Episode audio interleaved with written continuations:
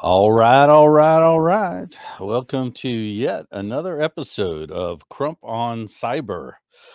In this episode, we're going to really kind of uh, continue maybe a conversation that was in the, the previous episode where we explored some key elements of an incident response, maturity, cycle, and uh, but we're going to go a bit deeper into it. Uh, obviously, an organization is going to do what they can to put the appropriate controls in place and uh, those kinds of things. But, you know, even with the best of intentions, even with the best of plans, sometimes things go awry, right? And we run into challenges.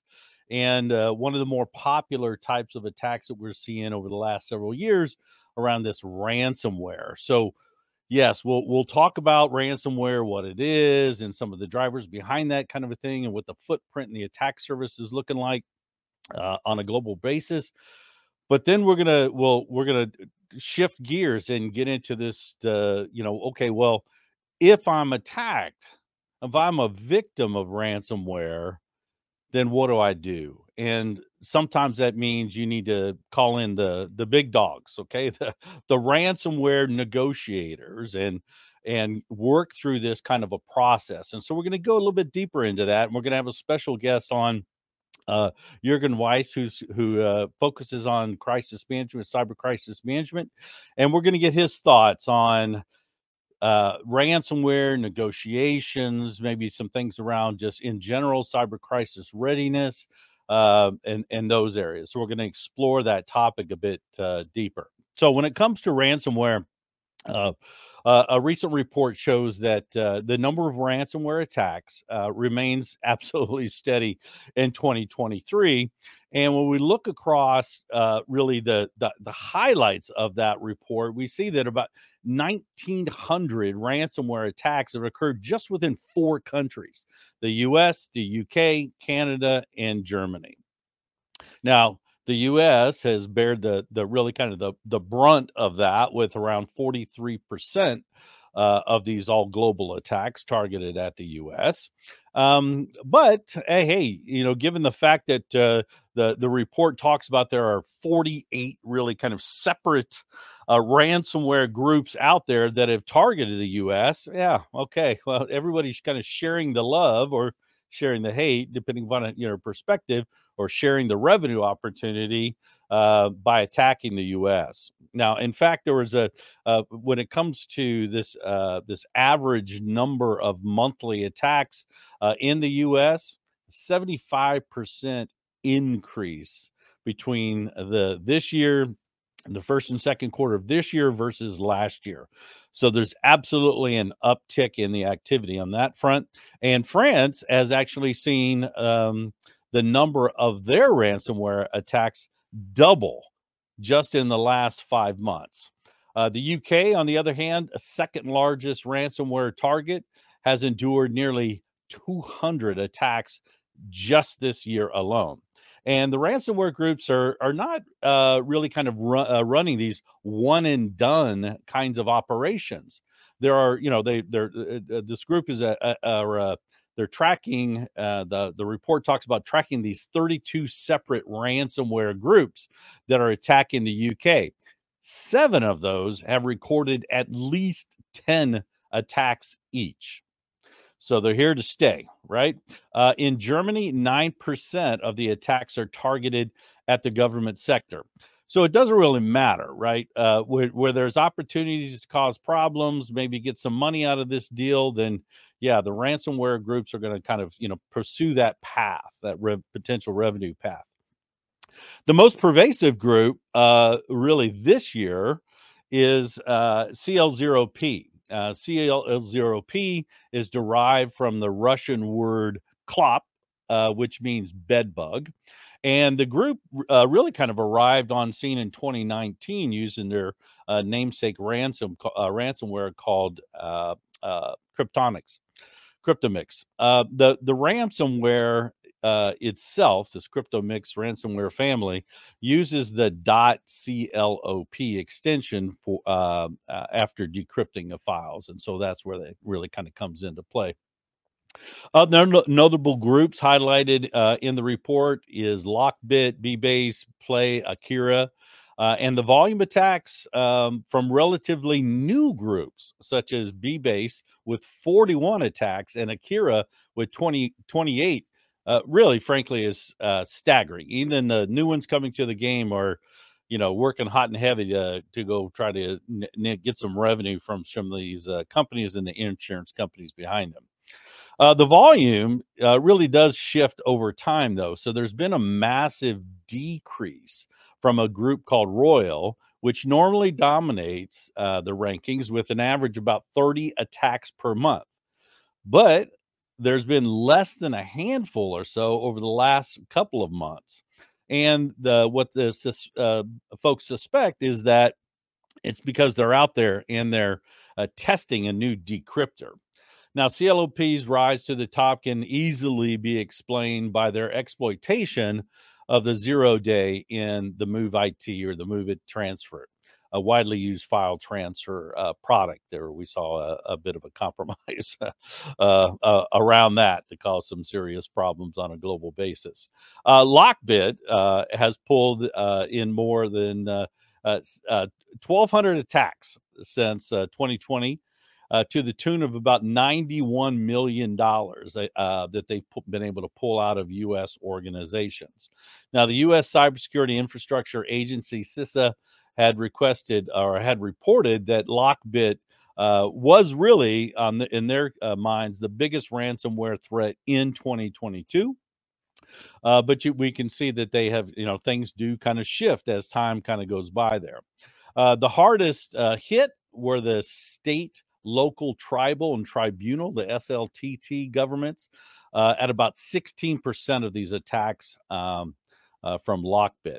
Uh, earlier this year, uh, a suspected Lockbit affiliate, though, was arrested right here in Arizona. So uh, there's some progress being made on the uh, the enforcement and the the law enforcement side of the house. All right.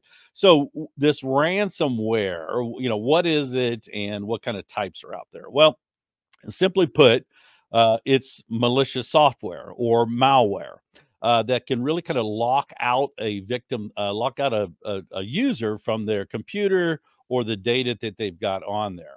And then the cyber criminal uses this as a leverage uh, to try and extract a ransomware payment and most often we see that uh, on the Bitcoin side, and so that creates some challenges for the folks in the cryptocurrency side of the world when you know it's being utilized to that degree. But uh, that's a different kind of a battle uh, that the, the, cryptocurrency folks need to fight. Uh, but you know, once the uh, the payment is received, the victim is given a key uh, to decrypt to decrypt the systems and the files, thereby restoring access that's the plan or that's what's at least being presented. It's not always the case. So how do how do these uh, threat actors load up ransomware? Well if you know they're they're out there looking for uh, uh, systems and connected to the internet uh, those uh, uh, if there's an opportunity to manipulate remote desktop protocol protocol rdp definitely do that uh, certainly, the use of malicious URLs or websites, malicious uh, advertising or uh, malvertising, uh, drive by downloads, infected emails and attachments. Yes, all of these are uh, excellent conduits for uh, getting infected by ransomware. So, when it comes to ransomware itself, there are really kind of five different types, give or take. Obviously, you know, all of this stuff is uh, arguable to some degree, but uh, we've got our crypto ransomware, and that's where the bad guys hack in and encrypt sensitive data. Uh, they're really not uh, monkeying around with some of the basic computer functions. Whereas when we've got locker ransomware, yes, it actually locks the victim out of their computer. Uh, what they'll do though is they'll leave the mouse and keyboard usable, uh, but aside from that, uh, everything's really kind of locked down. Then there's scareware. okay, and this is where they're making a false claim about a uh, a virus that had affected the uh, the victim's computer and trying to scare them into paying. Now, some versions of scareware can actually lock users out of the computer. Um, other versions will really kind of flood the, the victim's computer with a constant barrage of pop ups. Then there's ransomware as a service. This is a dark web business model where this function of ransomware is being outsourced. And let me tell you, uh, some of these ransomware as a service uh, capabilities are high maturity organizations. Okay, they've got uh, so uh, sales arms, they've got uh, they've got customer support. You know, really kind of world class customer support kind of a thing, and so you you get to their site and you can you know IM encrypted IM with the folks that are running this ransomware as a service. So, uh, yeah, uh, frankly, incredible. Uh, and then we have doxware or leakware, and that's where the uh, the bad guys uh, really kind of threaten the release of uh, sensitive information. And uh, now we really kind of see a combination of both. And so they'll go in, they'll go extract the sensitive information, and they'll hold that, and then they'll encrypt and then depending upon what the the organization decides to do hey you right if you if if you decide that you're not going to pay my ransomware pay for my ran- pay my ransom then i'm going to you know the threat of uh, releasing it out there in a name and shame uh, site okay putting all that out there now there are a number of different kind of strains of of uh, uh, ransomware that are out there. Cerber, Bad Rabbit, uh, Bad Rab- Rabbit. Uh, we've got uh, Petya, Non-Petya, WannaCry, and um, and so an entire you know set of strains that are out there. So when this is when this ransomware, you know, it's a it's certainly a looming threat. We're seeing a, a lot of activity in this place. So what can an organization do to protect itself um, uh, from these types of attacks? Well, certainly backups, right? Regular backups uh, is the really the number one kind of way to protect yourself when it happens. Now, obviously, you want to get ahead of the curve.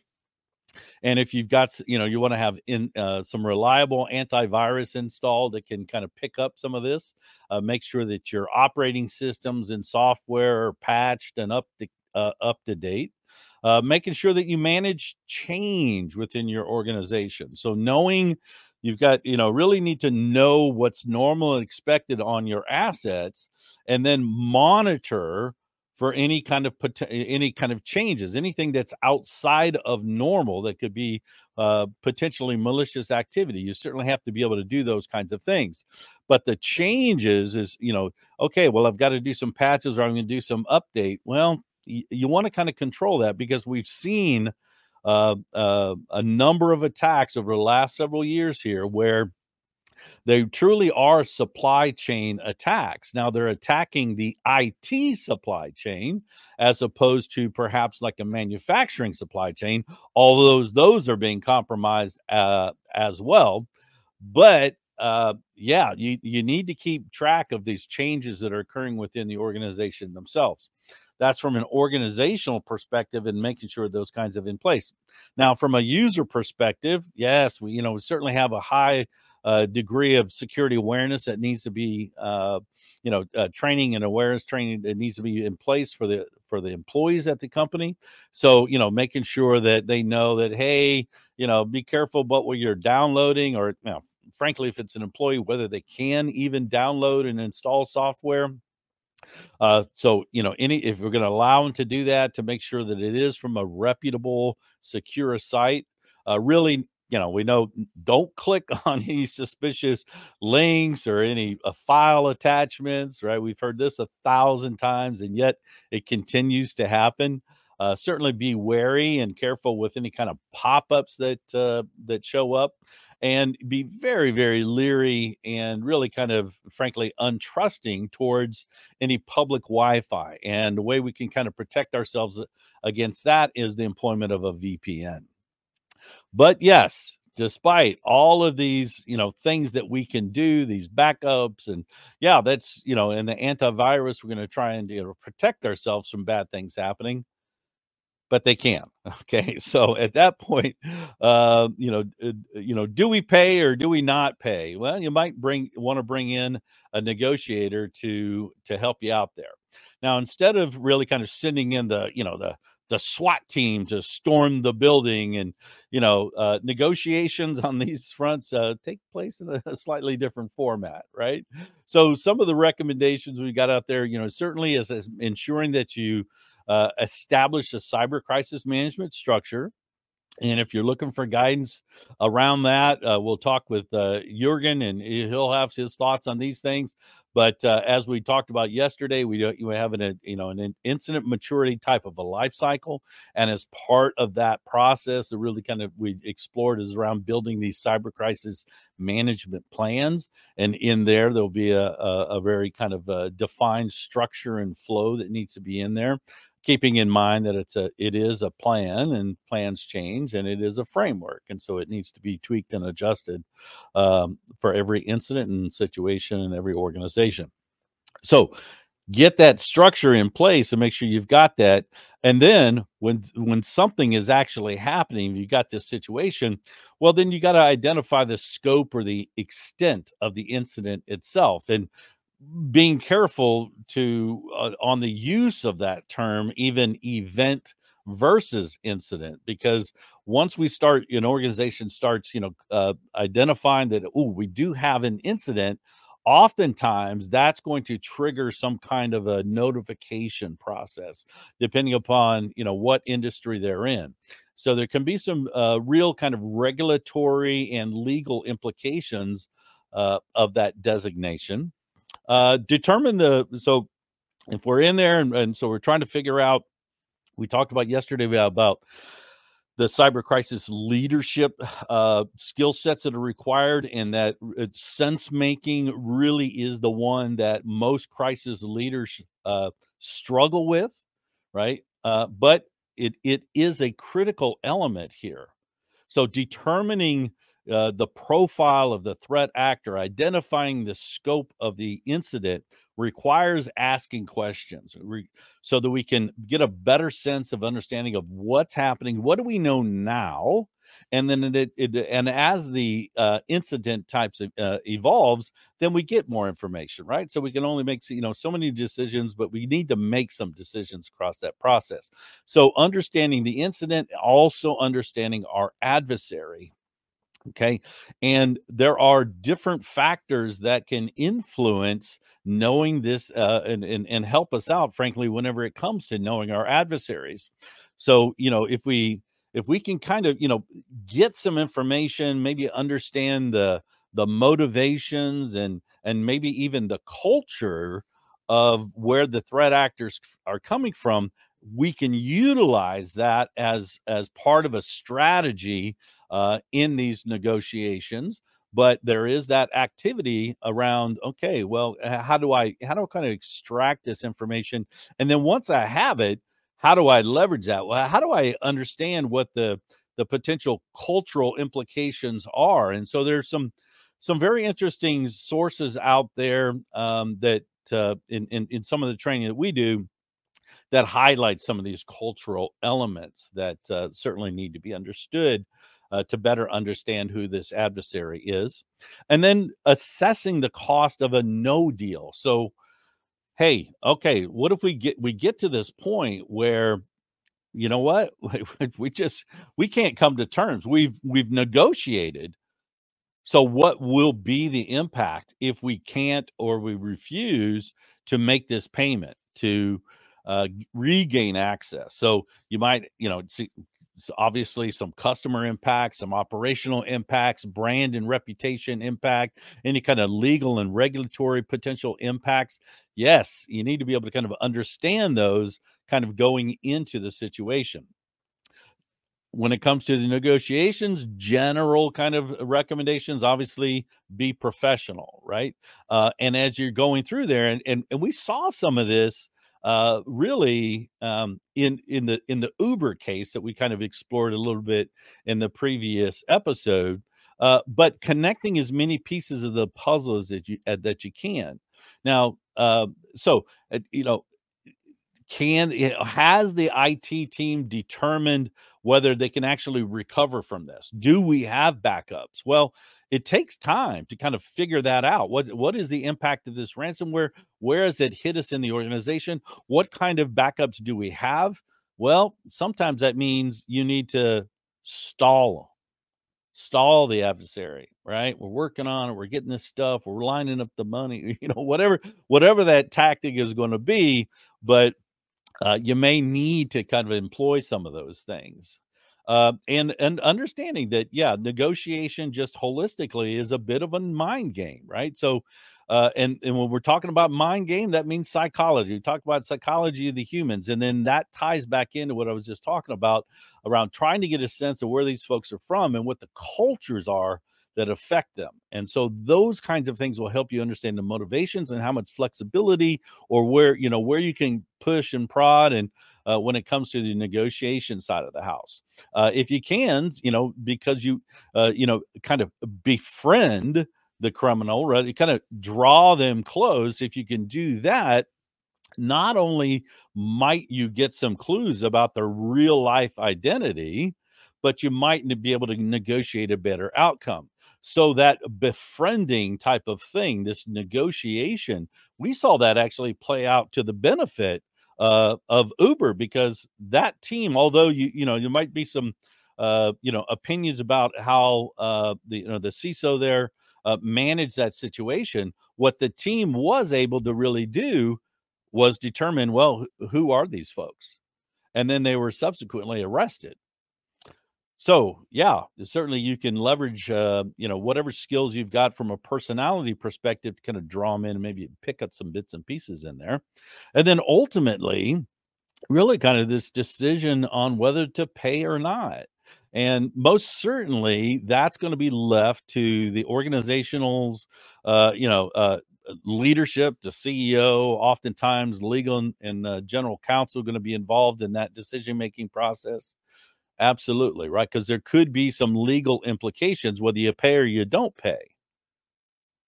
They're going to be, you know, there there are some entities that you know, hey, you know, you just you cannot pay. You know, in, in the United States, we've got a designated list of in, individuals, and you know, you you are you're not allowed to pay them. So your hands are tied in some of these situations.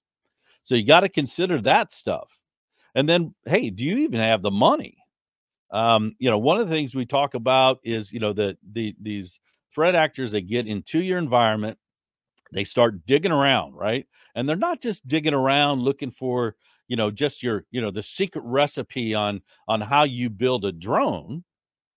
No, these are you know, financially motivated threat actors. So they're digging around and they're looking for things like, oh, maybe the co- a copy of your cyber insurance policy if they can get their hands on those kinds of things, then they'll have a sense of how much money can they reasonably uh, extract. What are your limits? So you got to consider those things. And if you don't, or if the ask is above and beyond what your insurance, frankly, do you have the money to be able to do that? Um, and then, yeah, most certainly make sure that you have some experts uh, at the ready. So, um, for any of these crisis incidences, uh, any organization, any plan that's being built uh, for clients around their cyber crisis management plan, external legal counsel, right? So these are the folks that are going to be brought in to really kind of run the show during the during the investigation. Okay. And then you have external IR. And as part of that, you may get that that negotiator capability there, or you might go to a third party to kind of get that. And then what happens is that external IR and that negotiator is going to operate underneath that external legal entity. Okay. So, um, speaking of experts, um, we're going to take just a short break. And when we come back, we're going to bring Jurgen Weiss on the phone or on the call, the podcast here, and see what he's got to to to say about this. We'll be right back. CLC, we'll be right back, baby.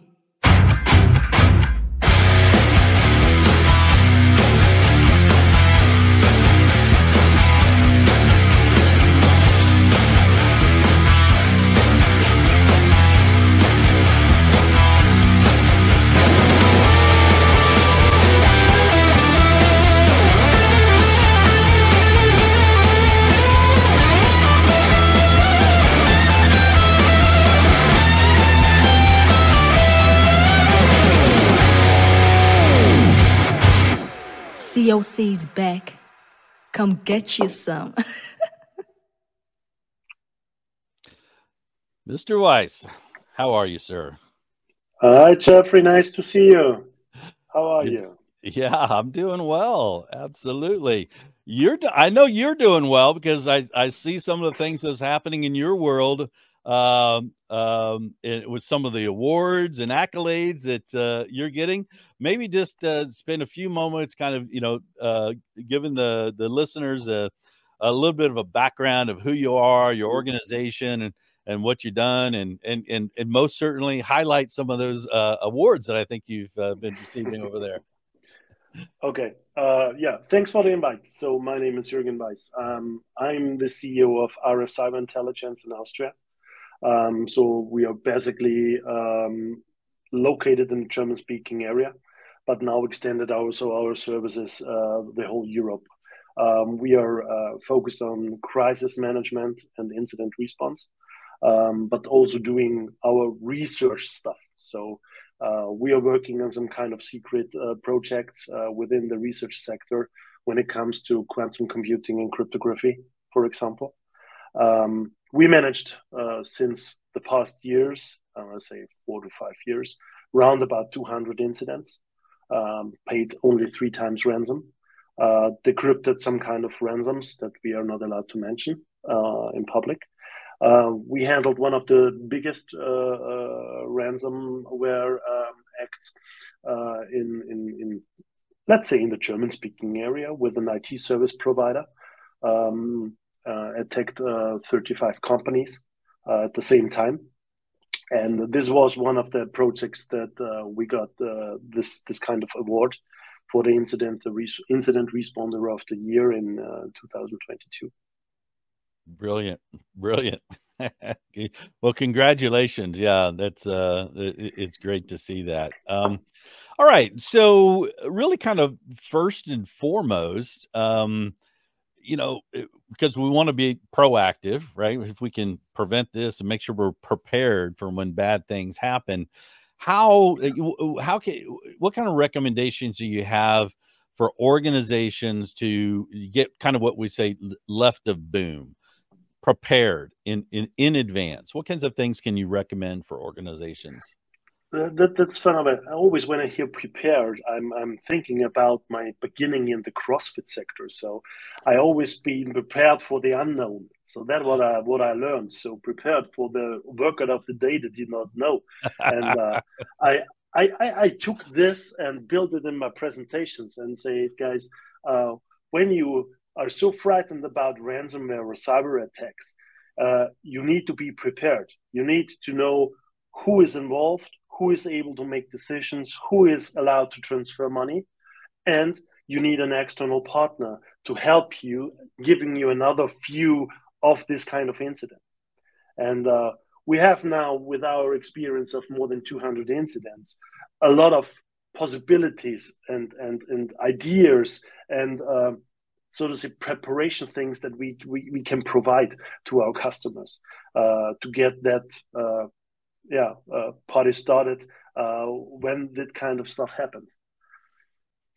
So, so what we recommend is great creating internal teams, internal incident response teams from the IT, from the management, raise the awareness, and build a kind of a cybersecurity culture. So we are talking for more than 10 years now about digitalization and the culture of digitalization. But it's most important to also talk about the cybersecurity culture that every single employee is involved and could be the first responder. No CEO is aware of that, that what happens in their operations during the day. Not really. It's the, the lady in the secretary. It's the bookkeeper, for example, when their a client turns into a blue screen and mm-hmm. nothing works again. Or if they get a malicious email with an Excel file and a PowerShell link. So, hmm, what to do? Give the employees the possibility to talk to the IT, to give the alert to them. So I'm not sure about this email. Can I provide it to you? Uh, or I click the phish alert button in my Outlook, for example. And the other thing is do your homework. So one network for everything is not that what what what really works. What makes it uh, secure. So network segmentation. Do your homework. Do your vulnerability management. Do your vulnerability assessment, and maybe do not a pen test once a year. It only tells you about the current situation. So doing pen tests on a monthly base, for example, or on a weekly base, mm-hmm. uh, and and and do the gap analysis between the scans and between the pen tests. Um, this is this is uh, mo- most of the important thing. And when it comes to policies, create that kind of reaction and crisis plan that you already mentioned. Uh, this is the most important thing. And I, I need to say that our customers, when when it comes to an incident, these are new customers. So it's not existing customers that we provide with our SOC services. These mm. are new customers. They have a kind of an IT service provider. Sometimes it's a one man show. Sometimes it's 10 people, but sometimes it's an IT service provider with 200 employees. Yeah. Get yeah. the work so, done with them. Yeah. So when, so when it, it, that being the case, so if, if they're not, if they're, for a lot of these clients if they're not coming to you ahead of time and so they're not benefit, benefiting from the the consultation the mm-hmm. yeah okay here's the tr- strategic and tactical approach of the mm-hmm. things that you need to kind of do then what are you finding then when they when they start knocking it you know they they, they call you up and yeah. say hey uh, we've got a problem are you finding that they uh, that they are ready, that they do have plans, or no. they just have nothing and they're just absolutely, absolutely no. Mm. They don't even know whom to call. Mm. So they have a cyber insurance policy, for example. Maybe there is a hotline number, but maybe there is some kind of other institution they should call. But they are also going to the next police station and tell mm. them, "Oh, uh, there is a fraud ongoing." Yeah, I have a ransomware incident. And the, the officers in the police department say, oh, uh, nice for the information, but we are not able to help. Yeah. Uh, mm-hmm. and mm-hmm. and they are not they are not allowed to recommend a, a, service provider or an expert company. So how how we get that kind of information? We are not doing a lot of marketing, but we have the word of mouth. So there is a CEO that already worked with us, and if something happens, it's afterwards it's in the newspaper, and some companies are um, doing keynotes about their learnings and the lessons mm-hmm. learned, um, and say, "Hey, with whom did you work to uh, in that case?" And I say, "Hey, call them. They helped us, and they fixed everything right in." And uh, it's it's the word of mouth mostly. Uh, and when we do the call, uh, we have the the first let's crisis situation call or situation analysis. What happened? When did it happen? Uh, who was involved? Uh, who does, does, did it recognize it and um, and what happened already so did you do anything mm-hmm. right, so funny things that we had an it service provider bringing the offsite backup the good one back into the company and he just yeah installed the old uh, the good backup in the compromised environment mm. The good backup is gone. right, right. It, it's so they, they, this is this is the, the missing the lack of knowledge. Uh, that's why we are uh, uh, in, in in the preparation for us. We are talking to the customers. say you need to separate the IT operations with a service provider to a cybersecurity operations service service provider. So it's not helpful when your IT system company says just use Microsoft and Microsoft security products. Mm. Yeah, you will be fucked. Yeah, mm. yeah. Uh, by the end of the day. Yeah, and in the incident case, when we have when we did the situation analysis, we have uh, uh, two uh, mobile incident response teams. So we have malware analysts, we have threat intelligence, we have reverse engineers, we have forensic guys, and we have uh, uh, at least now uh, three cyber crisis managers. They're able to handle that kind of situation, and uh, you need to be calm because your the customer is panicking around. Yeah. Yeah. Yeah. So yeah, when you well when you don't have a plan, that's where you end up, right? Is yeah, yes yeah, very lost and and very concerned. And and I was uh, I was actually thinking about this on the the drive in uh, to the office today. Um, you know, for for organizations like that, right? That that you know there can be maybe a and what, what I would call an A plan, right? So you've mm-hmm. got Okay, so we know that we know that these cyber crisis management plans need to be, you know, obviously very unique and specific to a given client. But I was thinking, I wonder if I can create a a a a a baseline plan that I could give to any new customer, like like you were talking about. They come to me and they say, you know, we got nothing. Please help me, right? Mm-hmm uh, mm-hmm. oftentimes having something although it's not necessarily the end all be all it's not necessarily has to be customized at that point but to have a plan and that's why i would call it the a plan that okay look you have no structure but i'm gonna yeah. i'm gonna i'm gonna give you this baseline guidance here right so here now your team has something mm-hmm. and that that is going to give them some emotional uh uh relief right no, mm-hmm. uh, kind of a, a kind of a process. So if you're going, if you when you have this opportunity, to your point, you've got cyber crisis managers on uh, on the staff there. When you have the opportunity to go in and build these cyber crisis management plans, can you maybe just kind of highlight some of the key elements of what you would kind of uh, typically expect to kind of see in there? Um, first of all, we separated into the cyber crisis strategy and also the incident response from a technical perspective. So what we would like to know is how does your infrastructure work on the one hand? What are your backup cycles? What do you use kind of software? Who is your service provider? Whatever. That's the forensic, the technical part. Um, I'm I'm f- mostly focused on who is responsible in the crisis, who is leading the crisis team, uh, who is how uh, available uh, any anytime, twenty four seven, and what is our decision making framework. So what is the cost of deal? What is the cost of no deal? do we have a balance sheet in place that we can calculate immediately what is the ransom that we need to negotiate?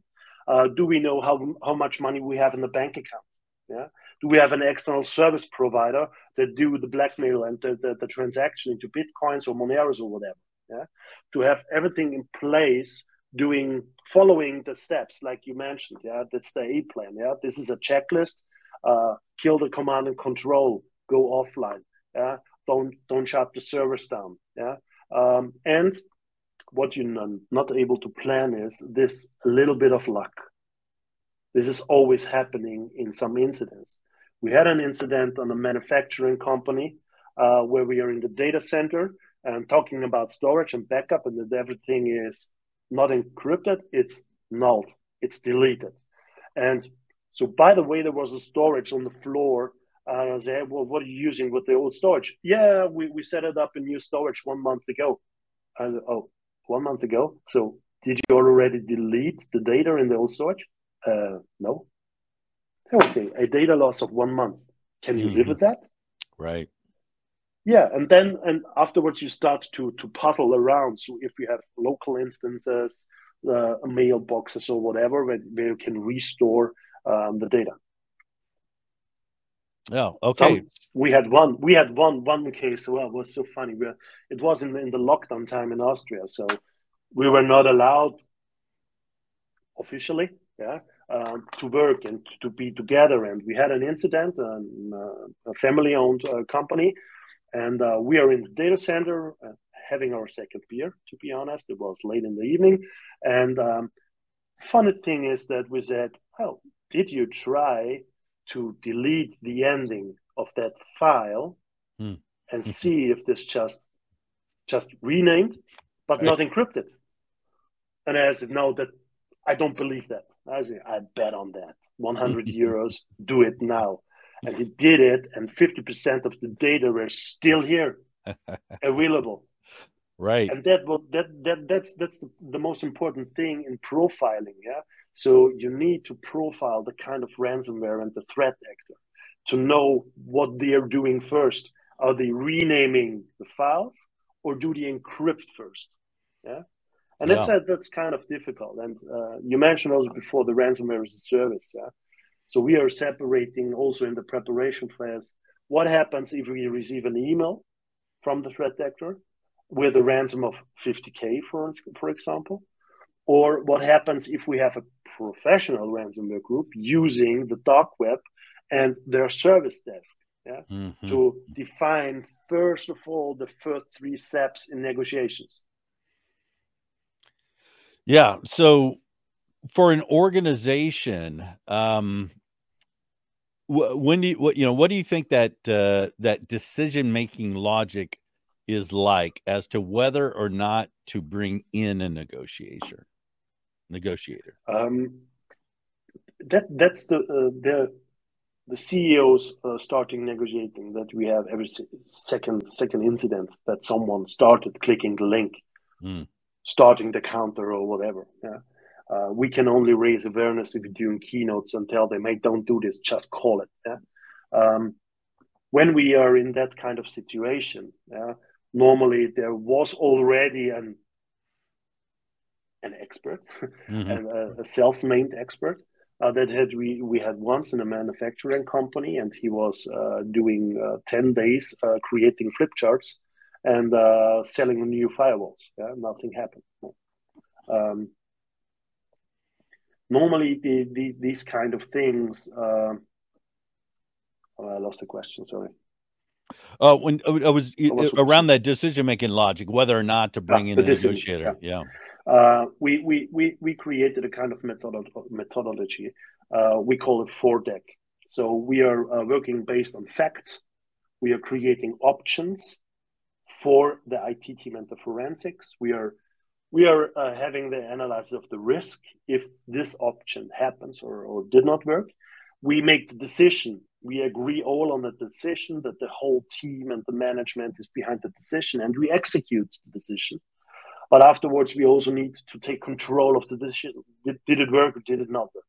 Mm. Uh, with that kind of method, uh, we, we, we, we can have a, a baseline for, for the decision making. Yeah?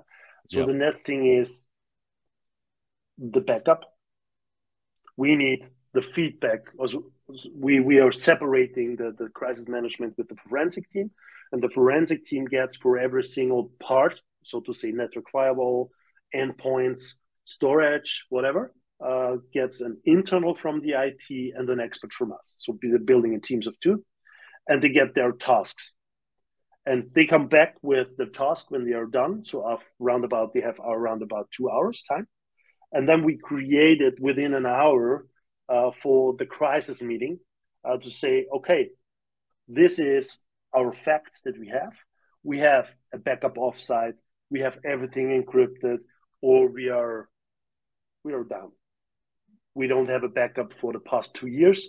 We need to go bankrupt, or we need to pay the ransom. And then we have to paying the ransom is you need to prepare everything in the same time. You have the counter that puts a lot of pressure to the CEO. Uh, it's a physical thing, yeah.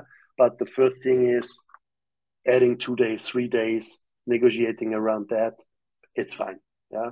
That works. And then in negotiations is always so I do being respectful. Uh, the communication set uh, is I would like to know what you have. Uh, I would like to see how you communicate. We're doing linguistic forensics, so start right side writing, left side writing, uh, or there's space, uh, everything. Uh, how how do you how do they write, uh, and what time do they write? Yeah, how mm-hmm. fast do they respond, or how slow do they respond? Because we also have to have an eye on a possible insider. We had a case in the aerospace and defense uh, that we had an insider, and he was writing via proton mail, not via the dark web, via proton mail. He was writing before he started his work, in the lunchtime, and then in the evening. Mm-hmm. and he was always mentioning some terms that we use in crisis management, like cost of deal, cost of no deal, something like that. Mm-hmm. And he mentioned that in the email. And I said to the CEO, "Oh, we need to be careful. We have the, a guy in the team who is involved." Yeah, yeah they so, speak in your language. Yeah, yes, or speaking the language this, of the organization. Is, yeah, this is this is what I try to get into. Yeah, to know uh, is it the the boy next door? Is it the script kiddie in in his in his room at home uh, with the hoodie, trying a little bit around, uh, or is it a professional? And in that case, we had we had espionage, because this guy sold uh, plans for spare parts in the aerospace sector to China. Mm. And mm. China produced that or wanted to produce the spare parts for the Russian market. Mm. Yeah, so that's so it, interesting. The, the supply chain, yeah, that's uh, that's mm-hmm. yeah, that's uh, very interesting. Especially, you know, we're we're seeing a lot of stuff here in the U.S. around the this new DoD CMMC uh, thing, mm-hmm. and then so um, that has certainly international implications and yeah. so yeah so that's uh very interesting so uh you, you, you hit on a couple of things there so uh, what i thought was uh, really kind of important is that look you uh you have to make decisions right with with sometimes yeah. limited information and sometimes that you know doesn't work out the way that you thought you would but now you've got a new dynamic and a new situation and you have to reassess and re now make yes. another decision and and that's the best that you can kind of do uh, now what about the skills of a negotiator what what are the the things that that uh, an organization if they're out there going okay i'm gonna i'm gonna go find myself an external negotiator uh, let's set up some yeah. interviews uh, what do we ask these folks right how do we know whether they uh, know what the heck they're mm-hmm. Uh, doing or not yeah the, the, the, thing is that uh, when the incident already happened yeah you will not have an interview you get the recommendation for that kind of guy and to be honest I, I I don't know a lot of this kind of crisis manager. As, as in that way, we do we do this thing. Uh, we train our own employees to come into that kind of role. You have a lot of crisis managers when it comes to safety, but not when it comes to security. But there are mm. similar parts. Uh, one of the most important thing is that uh, he is very communicative, um, that he has very calm he's very calm or she should be very calm so not a very pushy and stressy uh, guy. Um, and sometimes uh, you need to have that kind of military characterism is say, this is the decision, we go this way, and this is the best. Uh, follow me. Or your concerns is this, is like that, and no, will not work. Yeah. Um, and also the crisis manager negotiated. We, we, are responsible for the whole documentation of that kind of incident uh, for the insurance companies. Yeah, because right. in especially in Europe, every single manager and CEO has his private liability for that cases. Yeah, so we, we talked about this interest. yesterday. Yeah, the personal yeah. liability for the actions, yeah. the readiness of the organization, and the actions taken during that incident response. There's real risk there to the yeah. individual, right? For pers- professionally. Uh, uh, absolutely. But funny thing beside, we do have now some of the big four companies coming after post incident to us as a service provider where we protected or saved the business Mm. And they would like to see how much hourly rates we took, what our documentation looked like, and they try to pressure us. And that's not a very fair way, so to say. Right. Yeah. Yeah. So we are really picky when we take incidents at the moment, and uh, yeah. Okay, so um, yeah, those, so those are important kind of skills. Now, have you have you seen any situations? Maybe maybe not. You know, you're not your organization, but have seen out there. You know, just kind of you know what's happening in the in other parts of the world where poor negotiator skills have uh, created created some problems.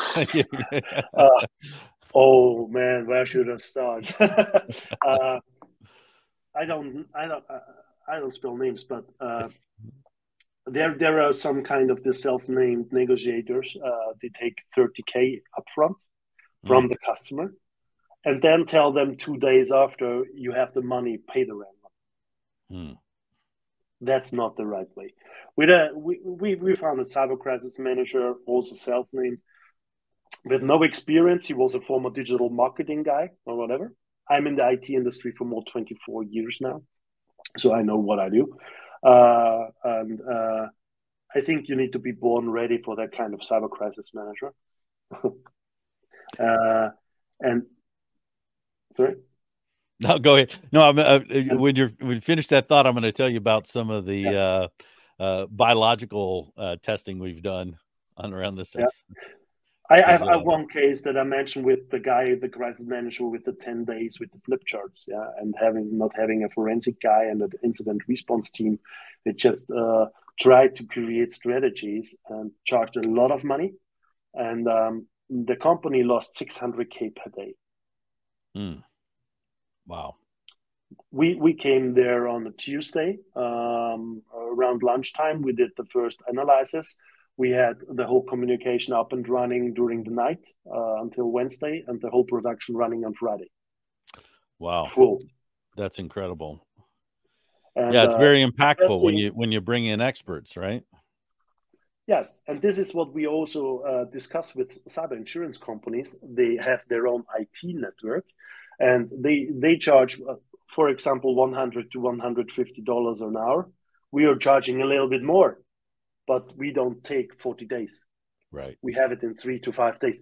Depends also on the backup. Depends on the customer size, for sure. Yeah, to be honest. But the average small medium business with one thousand employees uh, is able to handle that within that time.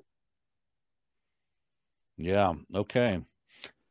Yeah. So, you know, I always uh, use the phrase when you need a plumber, you call a plumber. When you need a cyber crisis management expert, you need a cyber crisis management expert. When you need somebody with negotiator skills, you need somebody with negotiator skills. And uh, it's it's difficult to be everything for everybody, right? So that you know you need some skills here. Yes yes. Uh, so um, I, I, I, didn't get the skills with my work in IT before for some big companies. So I trained my skills. So it, I did. Uh, my education was in, in cybercrime profiling in the US, but also in Israel.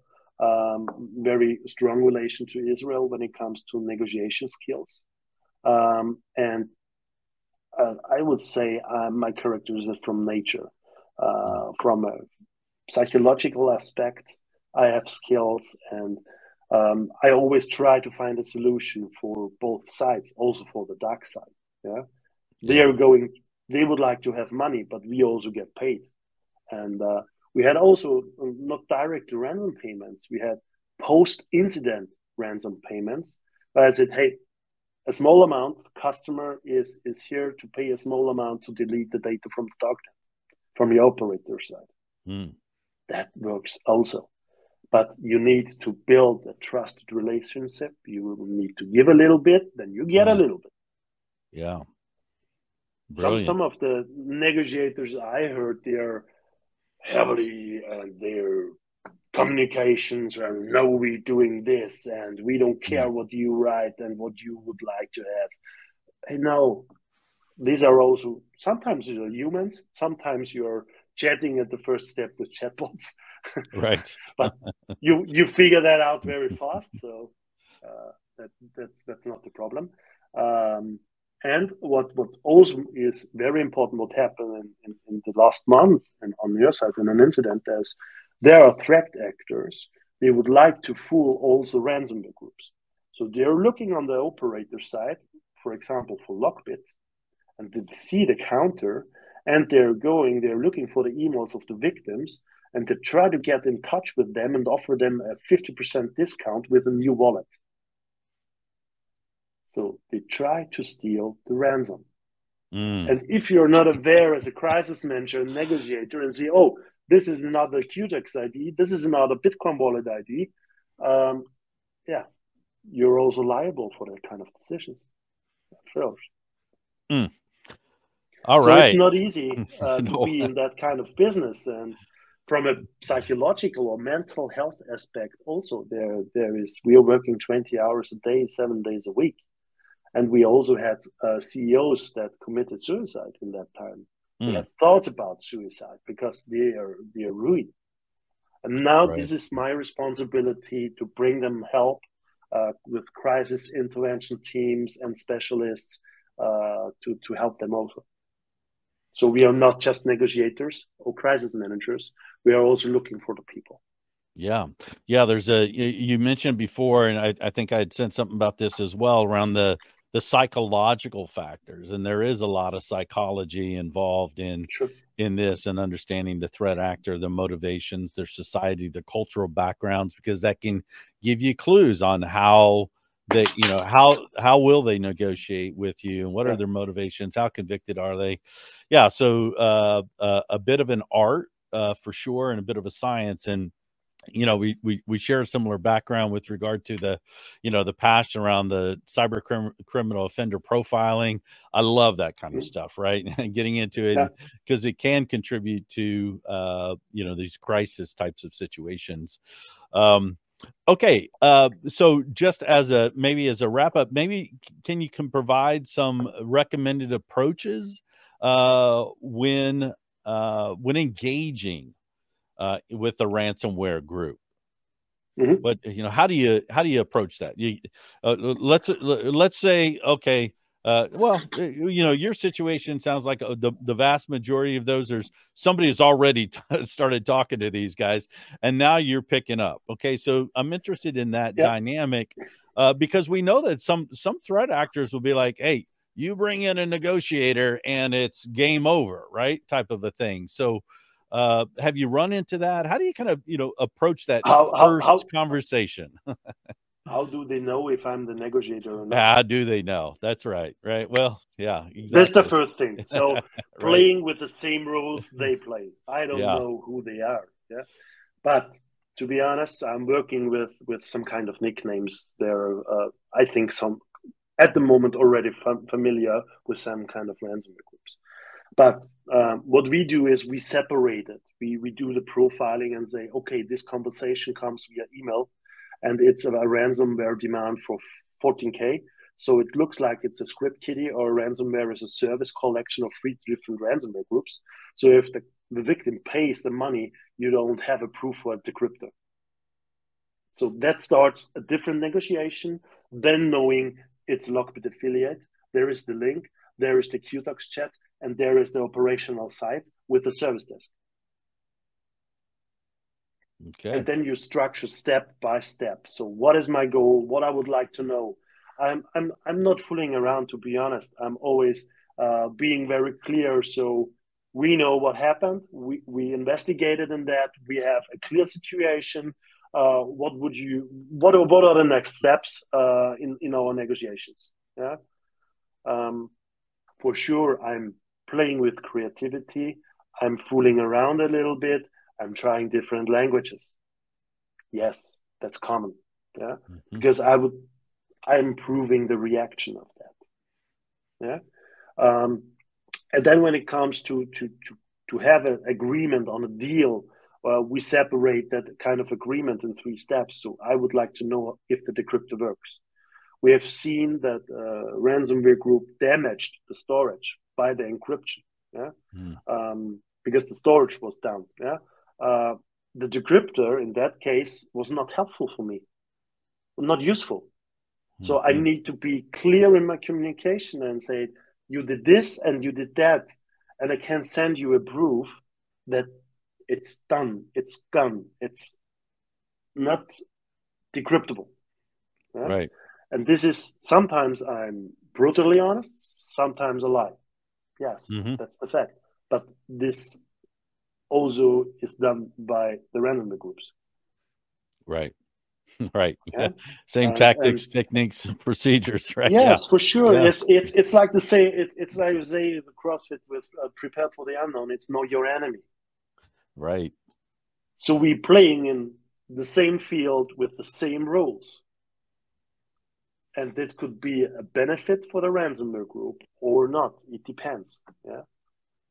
So I would say our success in, in negotiations is quite high um, because of our skills in the forensics and the decryption and what we put effort into it.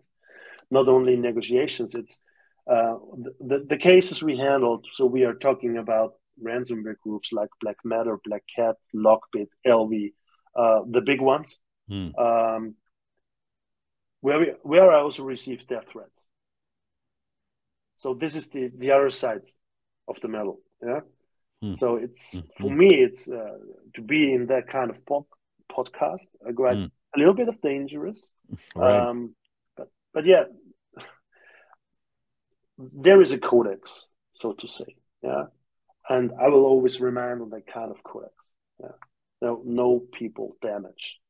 Right, right, yeah, yeah. yeah sometimes they know the codex. Sometimes right. they don't know the codex. Yeah, yeah. yeah. There's a, not because a lot of honor amongst thieves, right? yeah, it's it's it's it's always about the money. So hackers against hackers. So they would like to have the ransom from this group. They have like the ransom from that group yeah, that's the game. It's a game. All right, brilliant, Jurgen. It's been fantastic having you on. Uh, great conversation. Um, uh, I, am so happy to hear about the see the success that your organization's having and you as well. So uh, keep up the great work, and uh, thank you for uh, joining uh, today's uh, show. Thanks a lot, Jeffrey. Thanks for having me, and stay safe. All right, you too.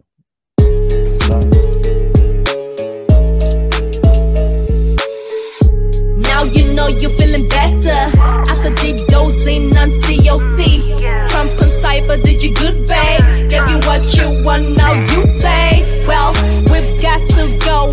See you next time we have the show. I know you love that COC. Crump on Cyber and be free.